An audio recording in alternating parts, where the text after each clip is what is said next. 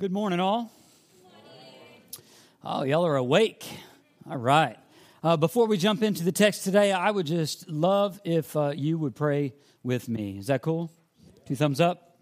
We're ready to go. Let's pray. Father, we love you. We thank you for this day. We thank you for your goodness to us.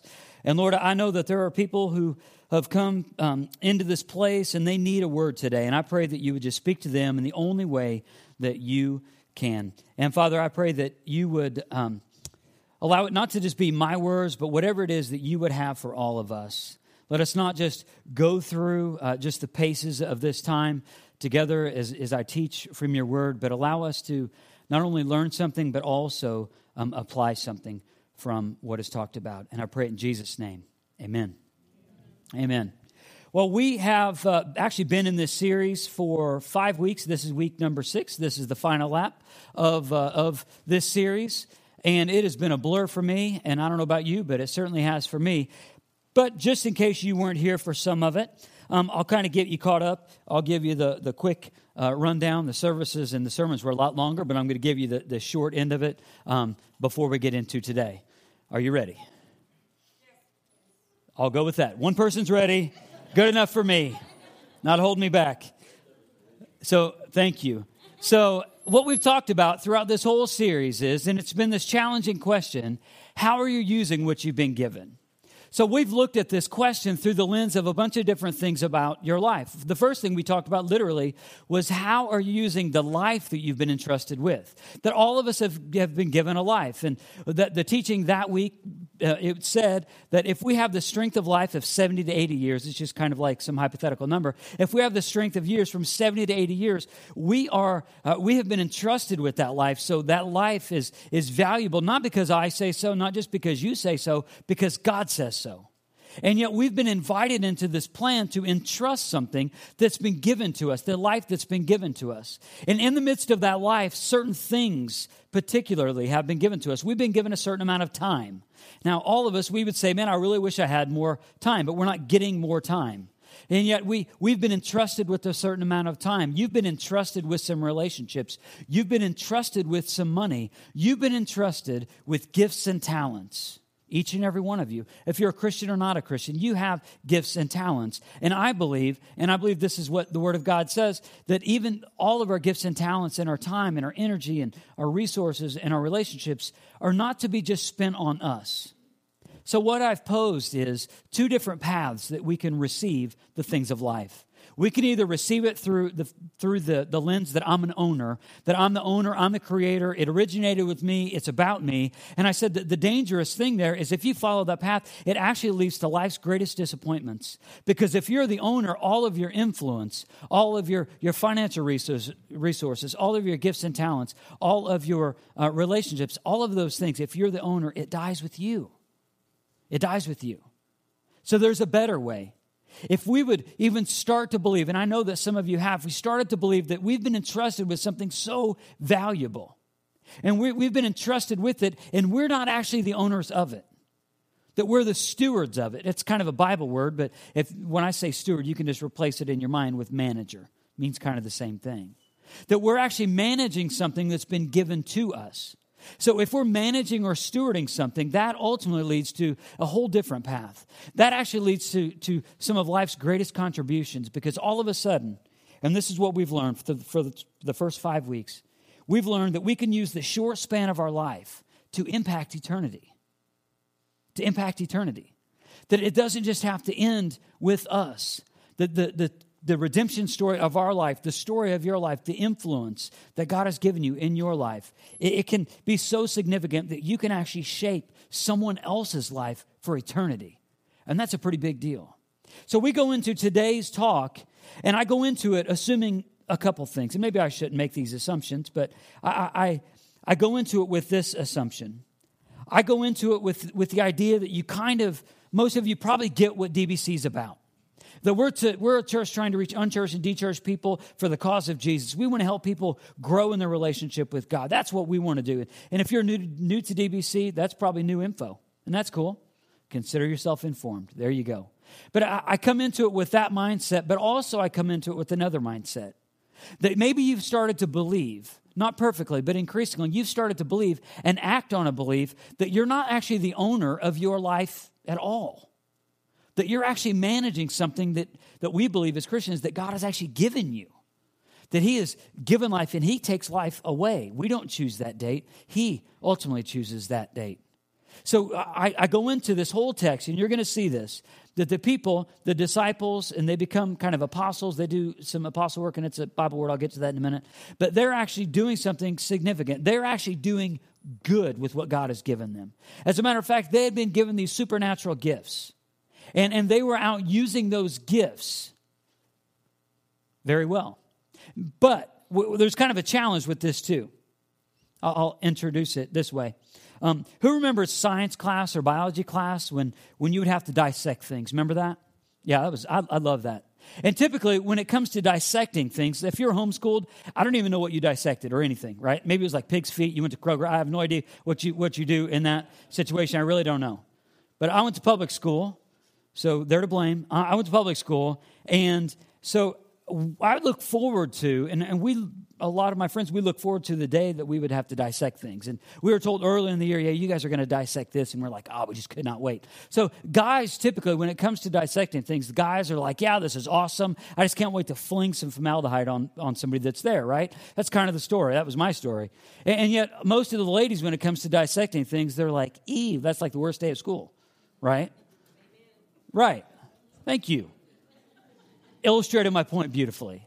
So that's kind of the way it is my, the challenge we're going to have today is we go in and we're going to dissect a text that's very common to you. It's very common.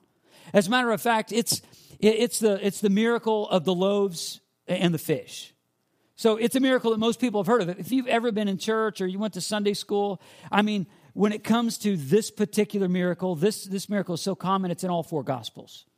So it's commonly talked about. Church or, or church person or not church person, it's so commonly talked about. But I believe what, what we get out of this passage and what really is in this passage is a story much bigger than just a miracle. I believe that, that the best part of this story, when we dissect and we open it up, I think once we open it up, that we're not going to see something that's so predictable. We're going to see something that's unpredictable, but yet it has such a great implication on our life. But before we get there, I want to kind of set the stage with what is happening with the disciples prior to this uh, passage we're going to study today. In Mark chapter 6, verse 7, it says this Calling the 12 to him, this is Jesus, calling the 12 to himself to Jesus, he sent them out two by two. So they had been his disciples, that means learner, and now they're being sent out, and that word is apostle. To the word apostle, the Bible word apostle means sent out. So now they're, they're disciples. They had been around Jesus. They, he was the rabbi and teacher. They were hanging out with him like all the time. And now, eh, now he's, he's entering into this discussion of, and just say, hey, this, this message is going to go, it's going to go beyond us. It's going to go beyond um, just this little group of 12. So he's sending the 12. He calls them to himself and he's sending them out two by two. And this is some of the stuff that he does. In Mark 6, chapter, chapter 6, verse 12, it says, They went out, same group of people, and it preached that, that people should repent. They drove out many demons and anointed many sick people with oil and healed them. So, would you agree with me that these are pretty good things? They were doing some good things. They had already started to take into account some of the things we've actually talked about over the first five weeks. They were stewarding their life. They were managing their life. They were, it seems like they were starting to manage their time and they were using something that God had given them. Jesus had given them the authority to go out and to drive out demons and anoint sick people. And I have to tell you, that's a pretty good thing. They were busy um, for the Lord. I, I, would say that probably no one in here um, was like preaching repentance to anyone on the way in, right? No one did that? Anyone? Maybe to your kids in the back seat. I don't know, maybe, but probably not. I would say that probably none of you were like driving out demons on the way here, right? Maybe driving out some bad attitudes, but no demons, right? And no one was like flinging oil outside of the door for the sick people as they're coming in because it's so dry here and you've been infected with sinus infection or whatever. You're not flinging oil, right? So, so that's not your story. But what a part of this that does correlate with your story is this they were doing good things. And I believe that you are too. I believe if you've, if you've been here for a week or, or even some of these weeks or even, even in your life, I'm believing the best in you. You're trying to steward your life well. They were doing good things, just as I believe that, that you and I are trying to do good things. But there's such a valuable lesson that is found in this passage, even in the midst of people doing good things. Mark 6, verse 30 through 44. I welcome you to read if you have a Bible or tablet, iPad, whatever there are, iPad 15, whatever they're at right now, or um, a Bible. If you don't have a Bible, there's actually some spread throughout the seats um, that you can just pick up. Gospel of Mark from the New Testament says this the apostles, do you see the change in the word? Now it says the apostles, before it said disciples, but they had been sent out. So now he's calling the same group of people apostles. The apostles gathered around Jesus and reported to him all that they had done and taught. Then, because so many people were coming and going that they did not even have a chance to eat, this is what Jesus said to them. This is so, so important, this next part of this passage. He says, Come with me by yourselves to a quiet place and get some rest. So they went away by themselves in a boat to a solitary place. But many who saw them leaving recognized them and ran on foot from all the towns and gathered there ahead of them. When Jesus landed and saw a large crowd, he had compassion on them because they were like sheep without a shepherd. I don't know if you're a person who underlines things in your Bible, but if you are underline or a highlighter in your Bible, you may want to underline or highlight because they were like sheep without a shepherd. That's going to become integrally important here in just a moment. So he began teaching them many things. By this time, it was late in the day. So his disciples came to him. Hey, this is a remote place, they said, and it's already very late. Send the people away so that they can go to the surrounding countryside and villages and buy themselves something to eat. But he answered, Jesus answered, You give them something to eat. This is going to be a problem because they don't have much to eat. How many loaves do you have? He asked. Go and see. When he found out, they said, Five and two fish, verse 39.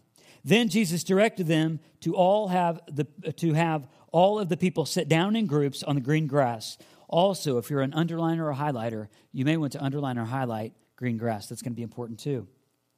So they sat down in groups of hundreds and fifties, taking the five loaves and two fish, and looking up to heaven, he gave thanks and broke the loaves. Then he gave them to his disciples to set them before the people. He also divided the two fish among them all. They all ate and were satisfied, and the disciples picked up twelve basketfuls of broken pieces of bread and fish. The number of the men who had eaten was 5,000. Now, this passage most likely is very familiar to you. And the things that stands out is what happened with how many fish and how many loaves they started with and the 12 basketfuls they had when it was all over. But I believe this is not even the main point of this text. I mean, of course, there's an amazing thing that's done here. God provides this miracle in front of uh, just thousands of people. As a matter of fact, it says at the last part of this, it gives the account of 5,000 men. Now, this doesn't take into account the mamas, and the grandmamas and the granddaddies and all of the kids. That doesn't take into account all of them. So it's just literally the men is 5,000. This is projected to be a number that's greater than the population of Dublin that's being fed off this small amount. And uh, granted, it's a miracle. It should be talked about. It's you, you see God's power, and we have to believe that God is more powerful than us because He is. But for us to live changed lives, we have to understand that. But I believe that the main part of this text is not just sitting back in awe of this miracle, although it is an awe inspiring miracle. But if we go back through, and we're going to dissect this, this passage, look again at verse 30, if you would. The apostles gathered around Jesus and they responded to him all that they had done and taught. So they're going back Certainly, they were proud of the work that they had done, it was good. They were obedient when Jesus sent them out. They were disciples. Now they're apostles. They were sent out driving out demons. I mean, good grief, that's pretty awesome, right? They're anointing people with oil. I don't even know what that looks like in that context. Like, that's what they were doing. And they were going out doing their thing. And they were doing a good work. Would we agree that's a good, good work? Yeah, that's a good work. Here's the problem. Continue on in the same passage. Then, because so many people were coming and going, they did not have a chance to eat. This is the problem. This is the problem.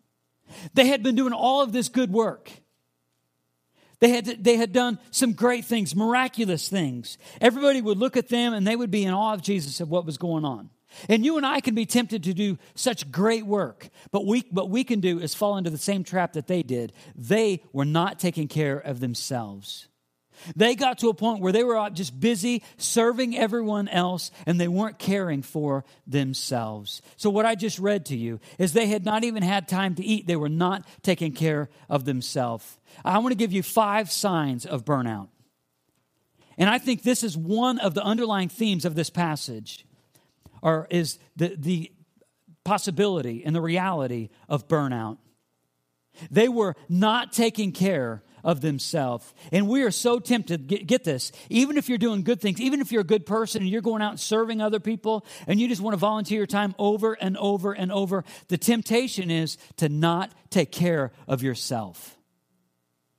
It's just to not take care of yourself. As a matter of fact, it's amazing to me how God works and how He works through other people. Prior to, or actually, I was studying for this uh, a few weeks ago, and I was really struggling with, with this whole thing. And I, I just got kind of to a roadblock, and I realized um, through my wife's help, she told me, not even knowing that I was preaching this, she told me, she said, if you don't stop, she knew my schedule was crazy. And she said, if you don't stop and take some time out for you, you will have nothing to offer anyone else. And what she was telling me is to look out for the first sign of burnout. She says, if you're not taking care of yourself, you will have nothing to offer anyone else. If you're not taking care of yourself spiritually, you have nothing to offer everyone else. As a matter of fact, you will be an endangerment to yourself and to others. And the, and the problem with that is you won't even know it. You won't even know it. It happens so subtly. So we have to take care of ourselves. Conversation that, that um, some of the leadership, AJ and I, have been just kind of wrestling with really over the last couple months, probably the last four or five months, is just uh, this idea of silence and solitude. And Jesus provides them some, some opportunity for some silence and solitude. But you know what? We've been given opportunities too. And when I think of not taking care of ourselves, it's not taking care of ourselves to withdraw from the crowd. It's not taking care of ourselves enough. Instead, we're just giving and giving, giving, doing the good things, stewarding things. But if we don't stop and actually care for our own soul, we will have nothing to offer anyone else. So, what AJ and I have been talking about and wrestling with how to live this out and how to, honestly, to share it with you potentially one day is, is how to how to, how to have, uh, uh, maintain a lifestyle of silence and solitude. Silence and solitude. You see, that's the way you, you care for yourself. If you're a Christian, listen to me. That's how you, you care for yourself spiritually. You don't necessarily just do it with the masses. This is important. But this is, this is an hour and 15 minutes a week. It's the silence and solitude in the middle of the week. It's the time where you you can't necessarily completely withdraw, but you just get away to a quiet place and you just reflect on the goodness of God. So, not taking care of yourself, first sign of burnout. The second one is you just have a limited amount of energy. The danger with this, and this seems so obvious, but this is not that obvious actually, because this is the slow decline of burnout. That you just will just have the, a limited amount of energy and you'll walk around and say, you know what, I am so tired, but you will have nothing to pinpoint the problem to be. So you will say, I am just so tired, and you wouldn't even know why you're tired. But you'll just have a limited amount of energy, and the, and the problem is because you have not stopped long enough.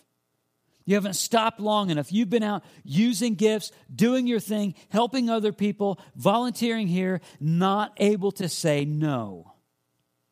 And sometimes you have to say no to some good things so you can say yes to some great things. You have to say no to some good things, things that you know even that would help other people, but maybe there's something great on the other side of the horizon. And by saying no, you allow yourself some time to say yes to something even more significant. But we have to make a conscious choice. We do. So when we get to this limited amount of energy, and if, if you live in the context of family, if you don't live alone, or if you, you have family members, a wife, kids, or whatever, maybe, maybe just give each other a permission to, to kind of examine each other's lives and say, is this me? Am, am I showing signs of burnout? Man, because if you could get this, the earlier you get this, the better it's going to be, not only in your life, but in all of your relationships. So, a limited amount of energy, and you may not even know where uh, the drain of your energy is. But maybe it's because you simply say yes and never say no. The third one is kind of complicated. Third one is just avoiding others. I've seen this over and over and over again. I see this with people who are just on the trajectory of busyness. They're so busy, busy, busy, they can't say no. And because they're so busy, they get to the point where they're not taking care of themselves. They have a limited amount of energy. And then they just get to the crisis point in their life and they start avoiding other people, even people who love them even people who care for them, even people who would be able to look at their lives and say, Oh, I just want better for you. You are just running as such, you're redlining right now. Don't you see that you're redlining? You can only redline for so long before you blow up. And oftentimes we just withdraw from other people, even the people that could help us, even the people that would be honest with us. And say, hey, I know you're going out and doing a you're doing a good, good thing. I know you are. I, I know that you are. But when's the last time you stopped and taken care of yourself? When's the last time, mom, you actually stopped and got out of the house? When's the last time, dads, listen to me, when's the last time you dads have given your mom permission to step outside of the house and say, I'm going to handle it for a little while. I want to give you a couple hours to just go breathe, go somewhere, go do something to care for your soul? You see, that's the service that we can provide husband to wife. And of course, wives, you could provide this for your husband. Just give them a break and say, you know what? Uh, go out and take a couple hours to yourself. And this should be a service we provide as we love one another. And this should be something that we even do, uh, just even as, as Christians, people who just love one another, just to look at each other's life and say, let me take your kids for a little while so you can get away. I see that you're redlining. I want to take your kids for a little while. So we don't get to the point where we avoid others. But also, number four, this one is obvious. Your time is consumed. So even if there's a really, really good opportunity, that's a great opportunity, you're like, man, I really wish I could do this, but I can't because I made this obligation and this obligation, and I volunteered here, and I said yes to them, and I've got to work overtime, and I made these, these um, commitments, and I've got this debt, so I've got to work, and I can't say no. But what if, what if before your time was all consumed with all those things you said yes to, what if you put some, some safeguards up, some boundaries up, and you said, you know what? I don't want to burn out at all. So I want to safeguard my own soul. I want to safeguard the souls of the folks in my, my home and in my inner circle of relationships. I want to look out for them because they could be blindsided by something that maybe I could help prevent. And lastly, you just have nothing left to give this is the ultimate withdrawal. This is, I don't want to volunteer anymore. I don't want to even, uh, this is the, the ultimate withdrawal. This, this is so important. Listen to me, married folks, particularly, listen.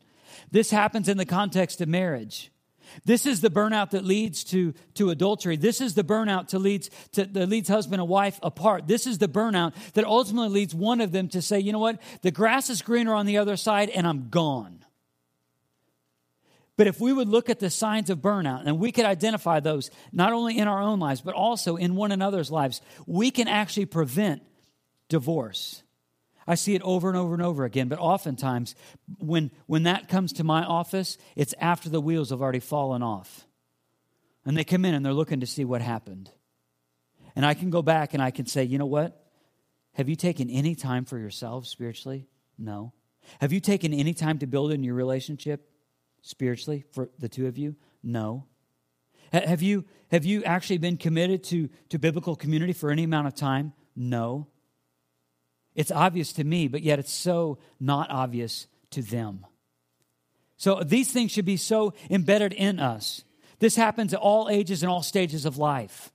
So if you see yourself, you feel your heart pushing away from other people, that's number three, you're starting to avoid other people. If you get to the point where you just have a limited amount of energy and you don't even know why, you don't even know why. You should be asking yourself some questions.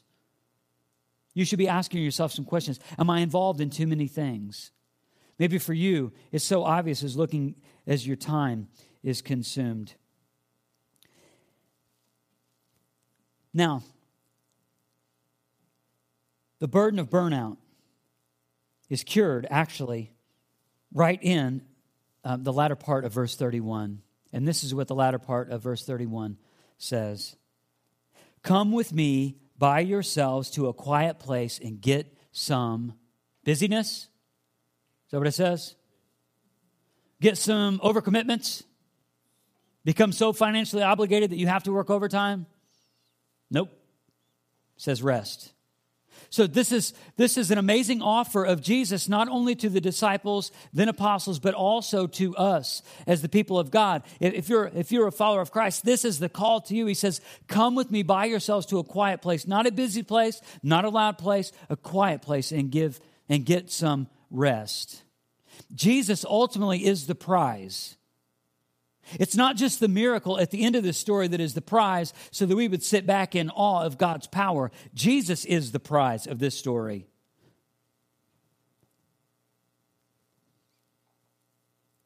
I love what 1 Peter 5, verse 6 and 7 says. It says, So humble yourselves. This is a great application point for you. Listen to this. So humble yourselves under the mighty power of God, and at the right time, he will lift you up in honor. Give all of your worries and cares to God, for He cares for you. He cares for you. Personalize it. He cares for me. Oftentimes, it's so easy to think that He cares for you and we can think of others, but He cares for me. You can personalize that. He cares for you in a personal way. Jesus died for the sins of the whole world, not a select few. The sins of the world. And in his dying, he, he made your life even more valuable. So when he says, when Peter says, talking about Jesus, this invitation to come to Jesus, he says, Give all of your worries and cares to God, for he cares about you. I just want to ask you this very simple question When is the last time you've actually done this? Have you just looked in yourself to answer your own problems? Have you just quickly gone to a friend to try and you talk them, you have them try and talk you off the wall a little bit? Yeah, you talk to them, maybe they can fix all of your problems. When's the last time? I mean, oftentimes we go to absolutely to the wrong person or the wrong place or the wrong substance to cure our soul's ills. And what Jesus said, Come with me by yourselves to a quiet place and get some rest. Saying the same thing. Peter's saying the same thing in this passage. Give all of your worries and cares to God, for he cares for you.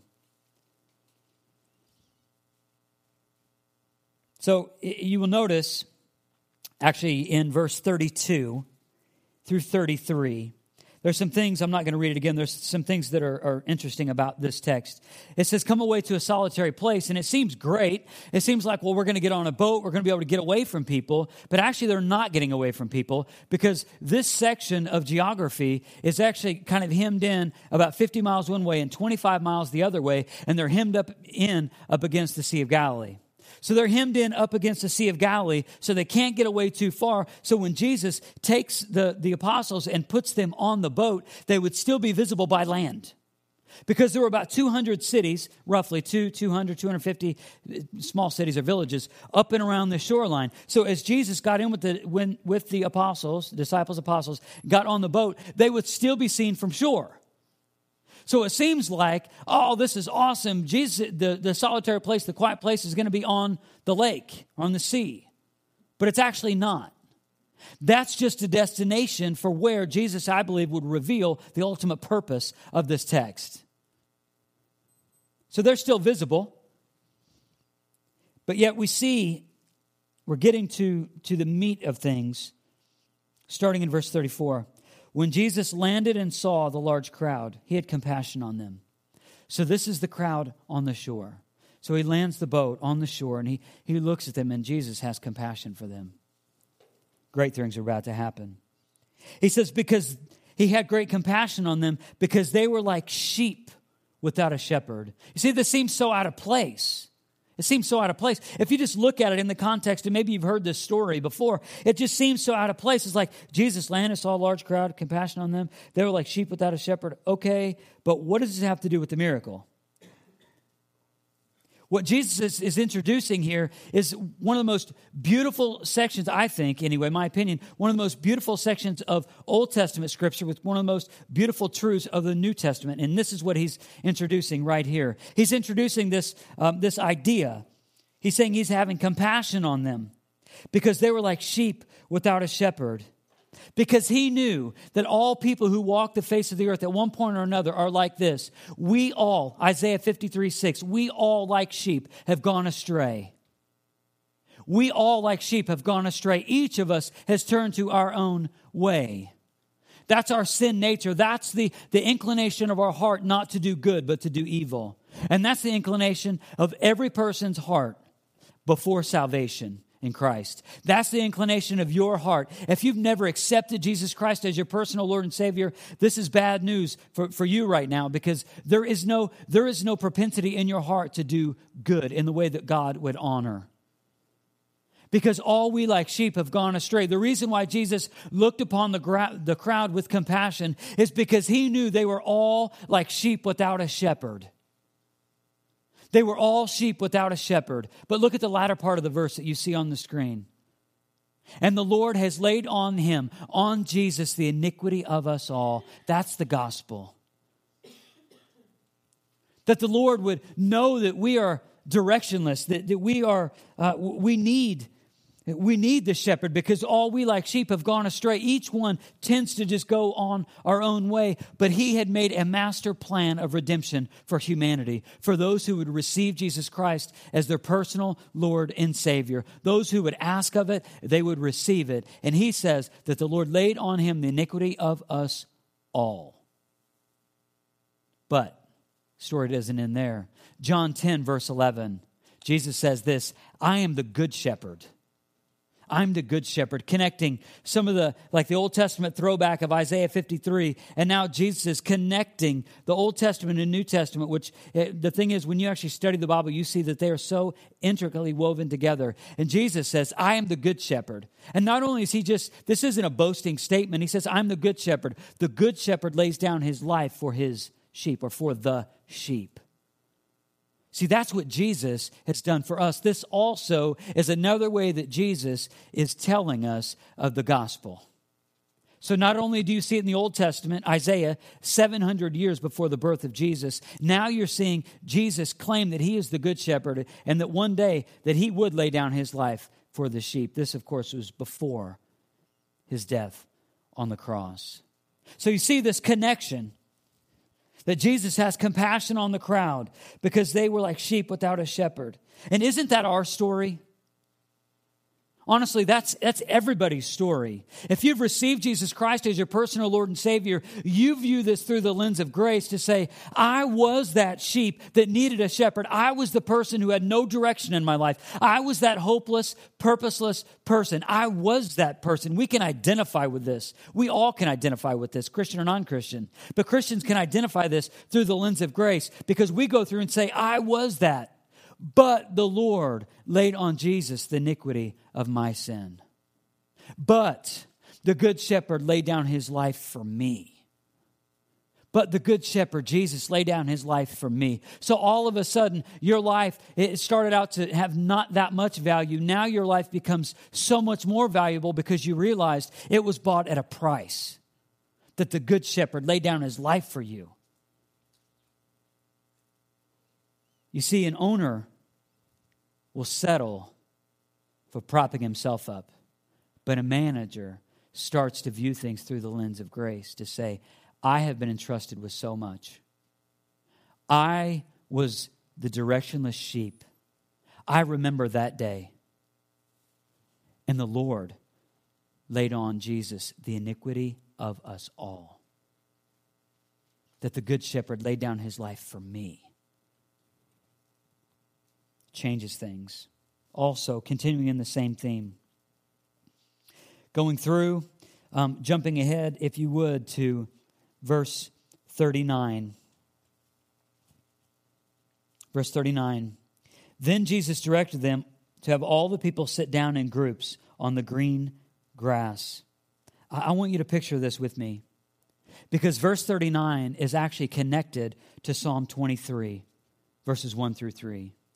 It's, it's so connected. Now, look at this verse, and we're going to reflect back on the original passage. The Lord, if you've ever gone to a funeral service, you've probably heard this, and it's a great passage of Scripture. It's so comforting. But what Jesus is, is connecting here is one of the most beautiful parts of the Old Testament Scripture with the reality of an experience with Him. And this is what He says, the, what David says um, through the guiding of the Holy Spirit The Lord is my shepherd, I lack nothing. Wouldn't that be awesome just to, to know that and live in that reality? I lack nothing. I lack nothing. He makes me lie down in green pastures. Do you see that connection? There's two times in the Bible that green grass and green pastures are connected, and this is this is the two times. Verse 39 of the original passage and this one. Jesus is having them sit down in green grass along this long body of water. Would you look again at the verse? That's on the screen. So now he the the Lord is my shepherd. Jesus is the good shepherd. He helps us to lack nothing. He makes me lie down in green pastures, in the green grass, just as the original passage. And also he leads me beside quiet waters. The original passage before the miracle happened, they're sitting down right on by the sea of Galilee. Wow. So to me, the story isn't wow, this is awesome. Look what Jesus did with the loaves and the fish. That's amazing. We can tell our kids that and just to, to just to have awe and just inspire wonder in their mind. That's awesome. And we can do that. But we as adults, as we dig in a little bit, and now you actually see the connection of Old and New Testament, this passage is about Jesus. This passage is about Jesus being the prize. This passage is telling us that Jesus is the cure for the weary soul. That's what this passage is about. That's what this is about. That He's a good shepherd, providing for us what we cannot even provide for ourselves. You see, the apostles couldn't satisfy the crowds. They couldn't satisfy the crowds. They, they were stumped. They got before the crowds and were like, I don't know, what, what do we do? It's like, man, that's like all these months' wages. And like, do you want us to spend them? Like, this is like a one time deal, Jesus. Are you sure you want, you want me to spend it? I'm, I'm, I'm going to blow all of our savings right now like right now on these people? But I think in this moment, Jesus was leveraging something with them. They were busy doing good things, but he was showing them something even more, uh, what I think, even more important than the miracle that happens. He was showing them that you have to care for your own soul. He, you have to care for your own soul. And you also see, as every passage of Scripture, when you study, this is good for you to know. Every passage of Scripture that you read through, you should ask yourself two questions. Two questions. Two questions. You should ask yourself these two questions What does this say about God? What does this say about God? And what is He telling me to do? What does it say about God? and what is he telling me to do? And when I look at this passage, you, you see the, the miracle of God, and that's great, that's powerful, and that's outstanding. But I think that what you see about God is that he cares for the weary soul. And the second thing is this we need to spend time and rest in his presence. That's the point of this text. You cannot be as effective in stewarding when you're infected with burnout. You can't. You cannot be as effective in stewarding when you're infected with burnout. Jesus is the cure for the weary soul. So, the bottom line is this. If I were to take all of this whole message and whittle it down to a statement, it is this Before you burn out, Buy into the rest that Jesus provides. Before you burn out, that's why I gave you the signs. Before you burn out, buy into the rest that Jesus provides. He's invited us into this rest. We just have to receive the invitation. We need to do what He's telling us to do. So today, we're actually going to end the service by taking the Lord's Supper. And as we transition into the Lord's Supper, I just want to say a few things. AJ, for when you can come up now. I want to say just a few things about the Lord's Supper. I thought that we would go and we would just celebrate this, this passage and the truth of this passage. And we would bring it right back to Jesus himself. So we're going to take the Lord's Supper because the Lord's Supper, it, it is in two parts. It's the wafer, it's symbolic of the broken body that Jesus offered for the iniquity, the sin of us all. And also the shed, er, the shed blood is uh, being symbolized in the grape juice. We don't drink wine here. So it is symbolic. The grape juice is symbolic of the shed blood that was the, the blood that was shed for mankind. So for us, we're actually going to reflect um, during this time of the Lord's Supper, and then we're going to respond with a song. But I want to give you some simple instructions if you, um, if you would um, listen. If you're a believer, you're a follower of Christ, you've given your life to Christ, there's a moment in time where you say, I have given my life to Jesus. Here's what I would invite you to do. Um, when we stand, it's going to be in a minute, but when we stand, if you're a Christian and you're in good standing with the church, you're in good standing with the Lord, you're in fellowship, and you've given your life to Jesus, I welcome you to come up and take the elements. But if maybe you're a Christian and you're not in fellowship with God, maybe you're you've given your life to Christ, but you're in rebellion right now. I would want you to stop and examine yourself before you partake in the Lord's Supper. Maybe you start taking the just the early steps within yourself. Just take the early steps of confession and begin the, the turning away from that of which you're doing wrong, even in this moment. So both of those would be instructions to Christians. First one, Christians, just tables are open. Um, if you're a Christian, and you're in good standing with the church and the Lord, you're walking in fellowship with Him, come on up. If you're a Christian, you're not in fellowship with the Lord, you're not in fellowship with the church, and you, you're in a state of rebellion, I would just ask that you would just stay right in your seat. And lastly, if you're not a follower of Christ, I, for one, I'm so glad that you're here, but please do not come up and partake in the elements.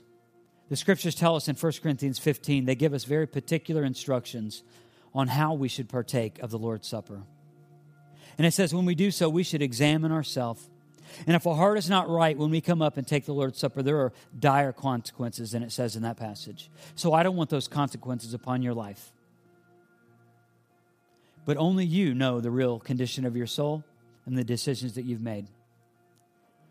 So in just a moment, we're going to stand.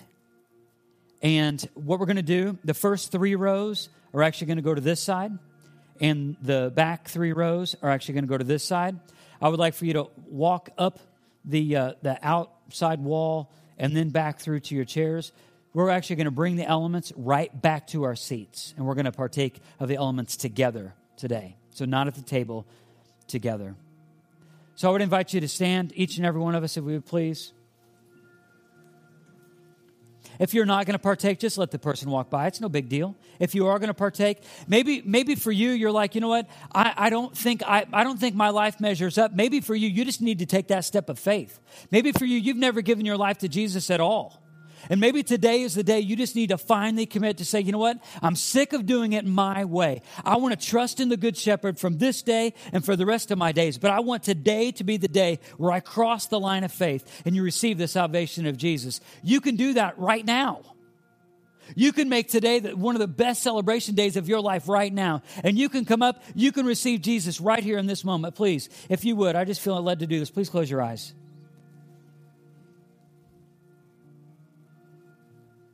And just say this to yourself, not out loud, but you can say this that I'm going to say to yourself Heavenly Father, I know I'm a sinner. I'm in need of you, Jesus. I confess that I'm a sinner. I know that you died for me on that cross. I believe that you are God. Please give me salvation. I want to be right with the Father through the Son, Jesus. Please come into my life and save me. Amen. If you have prayed that prayer, and, and there's just something within you that, that feels changed. Like maybe you've even you've prayed that prayer before, and yet you prayed it, but you didn't mean it like you know that you mean it now. I just I believe, and I'm just I would just trust you that if you believe in saying that, that there's more power than just the words. That you feel this interconnection. Like now you you maybe for you, some people explain it like goosebumps, but like you just have this. You feel that there's something different about you starting right now. I believe if you prayed that prayer after me and you believed it and you meant it, that you're saved. That you're saved. There's no magical formula. There are a bunch of scriptures that speak into it, but there's not one definitive scripture that says you must read this and do this. But I believe if you said that to yourself and you meant it, that you're saved. And if you're saved, table's wide open for you. You got a brand new start. You got a brand new start. So after we take the Lord's Supper, if you said this for the very first time, Here's what I want you to do. If you said it for the very first time, I want you to meet me. I'm going to be right there at the back door. So after you partake of the Lord's Supper, I want you to get outside of your seat and go right to the back door. I know it's uncomfortable. We don't do this very often, but I believe we have to today. But if you if you've said it, you've never said it before, or you've said it and you never believed it, like right now, I want to talk to you privately. So I would say this as of right now, you know where you're supposed to go. Um, I'm going to pray for us. After I say amen, you can be dismissed to go. Make sure you, you enter up through the back wall and you'll cycle through the middle um, on each side. Let's pray. Heavenly Father, we thank you. God, I'm believing that people are taking steps of faith right now. I'm believing that, that eternities have been shaped because of decisions that were just made. I'm just believing that. I don't know that, but I'm just believing that.